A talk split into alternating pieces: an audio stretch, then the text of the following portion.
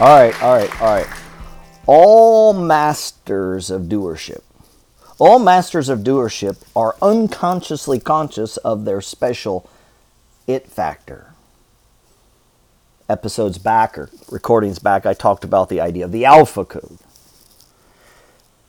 See, the big doers, the entrepreneurs, the people we look up to, those special people who walk outside of the bounds, who don't seem to follow the conventional rules, the Elon Musk, the Donald Trumps. They carry with their, their own special it. It like sits in their pocket. It's almost as if they know they're special. It's almost as if they are entertained by them very selves. They entertain themselves. They are fascinated and interested in their own work. They carry it with them. They walk around with such a steady spine that it's always erect and ready to sail into a victory, not applause. And they don't spend much time on the judgment of others. This is because the true doer carries in her in his or her own pocket and never needs to be watered, carries their own bucket, excuse me, and never needs to be watered by the minds of others or to get approval from other people. They don't need your approval. Or from the doubting minds of others who always look to be validated and approved. Are you on the approved list? Oh, you want to go to the bathroom? Raise your hand. See, most of us are taught from the time we get up, from the time we start school, get in line, Johnny. Raise your hand, Johnny. This is when you go to recess, Johnny. This is when you can go home, Johnny. Get in this line, Johnny. And it's pushed and sold onto us as structure order. But then as we grow up, guess what? Get in line, Johnny. Go here, Johnny. Go to college, Johnny. And if you don't fall and fall into this mold,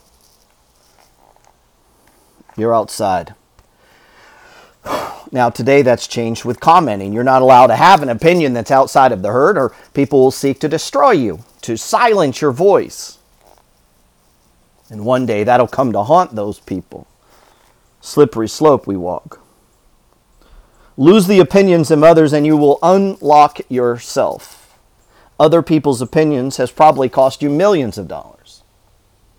If you really took the time to notice and listen to the people who insist on struggling in life, who complain about life as, if it's some sort of torture chamber and how their only short shot at success is playing the lottery or getting something that isn't theirs, or socialism, you'll notice just how hard they work at struggling. It's almost as if it's a job. Oh, poor me. Poor me. I owe, I owe off the work I go. Really think about it. Seriously, though. Think how hard you'd have to work and how much energy it takes to deny all of the world's abundance and still be able to justify your hand to mouth existence to live in the day of the internet, to live in the day of electricity, to live in the day when anyone, regardless of age or race or financial situation, can move around. Now, some of us could have a struggle, no denial there. There could be an issue. Maybe they don't, it's still the good old boy system at where you work down at the factory. That's those things still. But we have the individual right to set a course, to leave our town, to go where we are respected, to go where we're and not just tolerated. To go where not only respected, but celebrated. You can go where you're celebrated. Hasn't always been that way. A lot of energy it takes to hold yourself down. It's my point. The actual difference between the doers and the thumbsuckers is actually very small, itsy bitsy piece of, let's call it of philosophy. That's right, a life philosophy. If you interviewed any of those with the big hats and the big pockets and the fat wallets and the big companies, and clearly that were clearly not so successful that long ago, you would discover what changed wasn't necessarily their education, although maybe they learned one or two things, but chances are it's not some Chinese secret. It wasn't necessarily that the economy around them changed. Many have built massive businesses out of recessions. Look at Apple and the iPhone.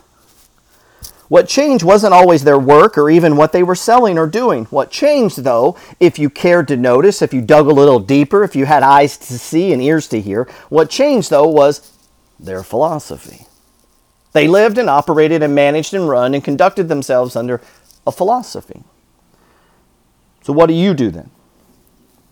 In order to free and liberate yourself, you'll have to become very aware of exactly what not only you believe is true, but also study what world leaders before you believed, what business leaders, what tycoons, the people you look up to. It's absolutely key. Then you study and you look to pinpoint their philosophies. And as I said, all big guns have self alliance, allegiance, self allegiance that is uncommon and foreign to average water cooler, average day Joe types. All of which can be traced backwards to a personal constitution of the idea that I deserve it, that I am worthy, that I don't need approval, I don't need validation, I don't need your certificate to push my intent into the universe.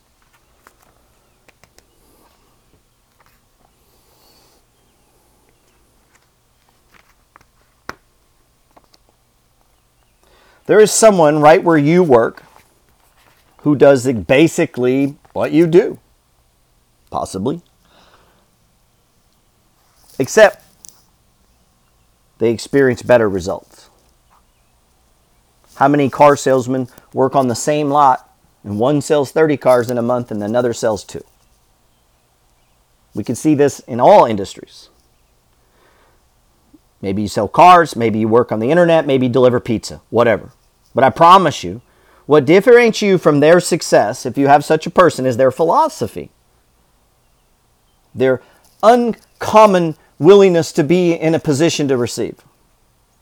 And if you lost your ego and really interviewed them and l- took a tiptoe through their heads, you'd locate, even if they didn't know it, eureka, of how they think as they work that you could use to dramatically change whatever it is you do.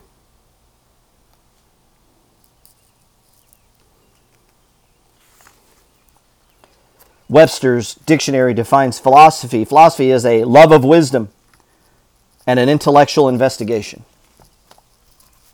A love of wisdom and an intellectual investigation. So, to have a philosophy in life means it's a basic blueprint of how you see the world.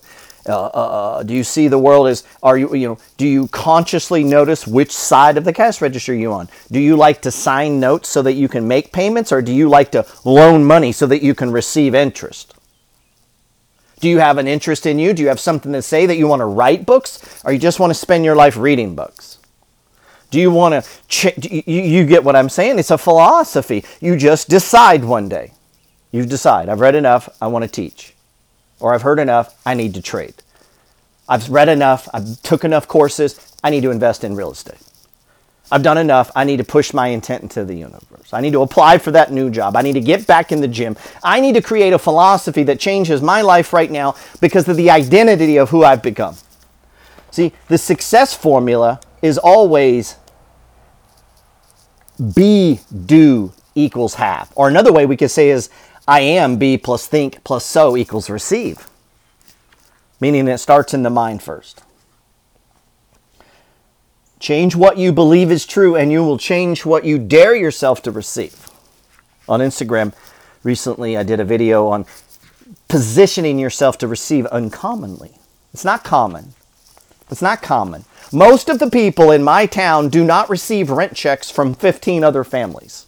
15 families bring me 20 to 30% of their total income every month. Why? Because I decided to sign a piece of paper to acquire the property they live in. I don't live in it, they live in it. I don't pay the electric bill, they pay the electric bill. But what I've done is assume ownership of the assets that produce cash flow. And that was a mind shift. I just decided to do it. And then I decided to do what it is I was saying in my head. I began to create a life philosophy where my life revolved around the process of acquiring these assets. The reason I went to work was to buy a house. That's not why most people go to work. Now, I get it. I have to pay bills and insurance and taxes and joy. But what I'm saying, in my mind, the shift came that the reason that I get up and do what I do was so that I could trade these markets and I can invest in real estate. That was my reason for getting up. Now, in the meantime, I got to take care of my kids, pay my bills, talk to myself, all that shit. But that shift in my mind began to change everything because then new opportunities to earn opened up because I wasn't living just month to month to month to pay bills to pay bills. No, in my mind, I'd already broke out of that box and I was living for a bigger picture. In other words, the universe had to open up doors for me because my mind was already opening those doors. And I'd already begun to make decisions and change the way that I acted and the way that I spent my money and the way that I talked. I stopped talking in the instances one day and maybe and in the future and just began fucking doing it. And the moment I did that, the universe changed because my life philosophy changed.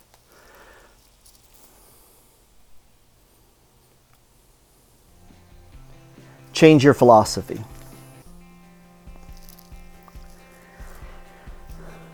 Webster also says the definition of philosophy can be an inquiry into nature of the things based on logical reasoning rather than empirical corporate methods. What's your philosophy? Do you have a philosophy that you should be a receiver? Do you have a philosophy? Do you live a philosophy that puts you in a position or has you thinking about things to expand your life? To bless others?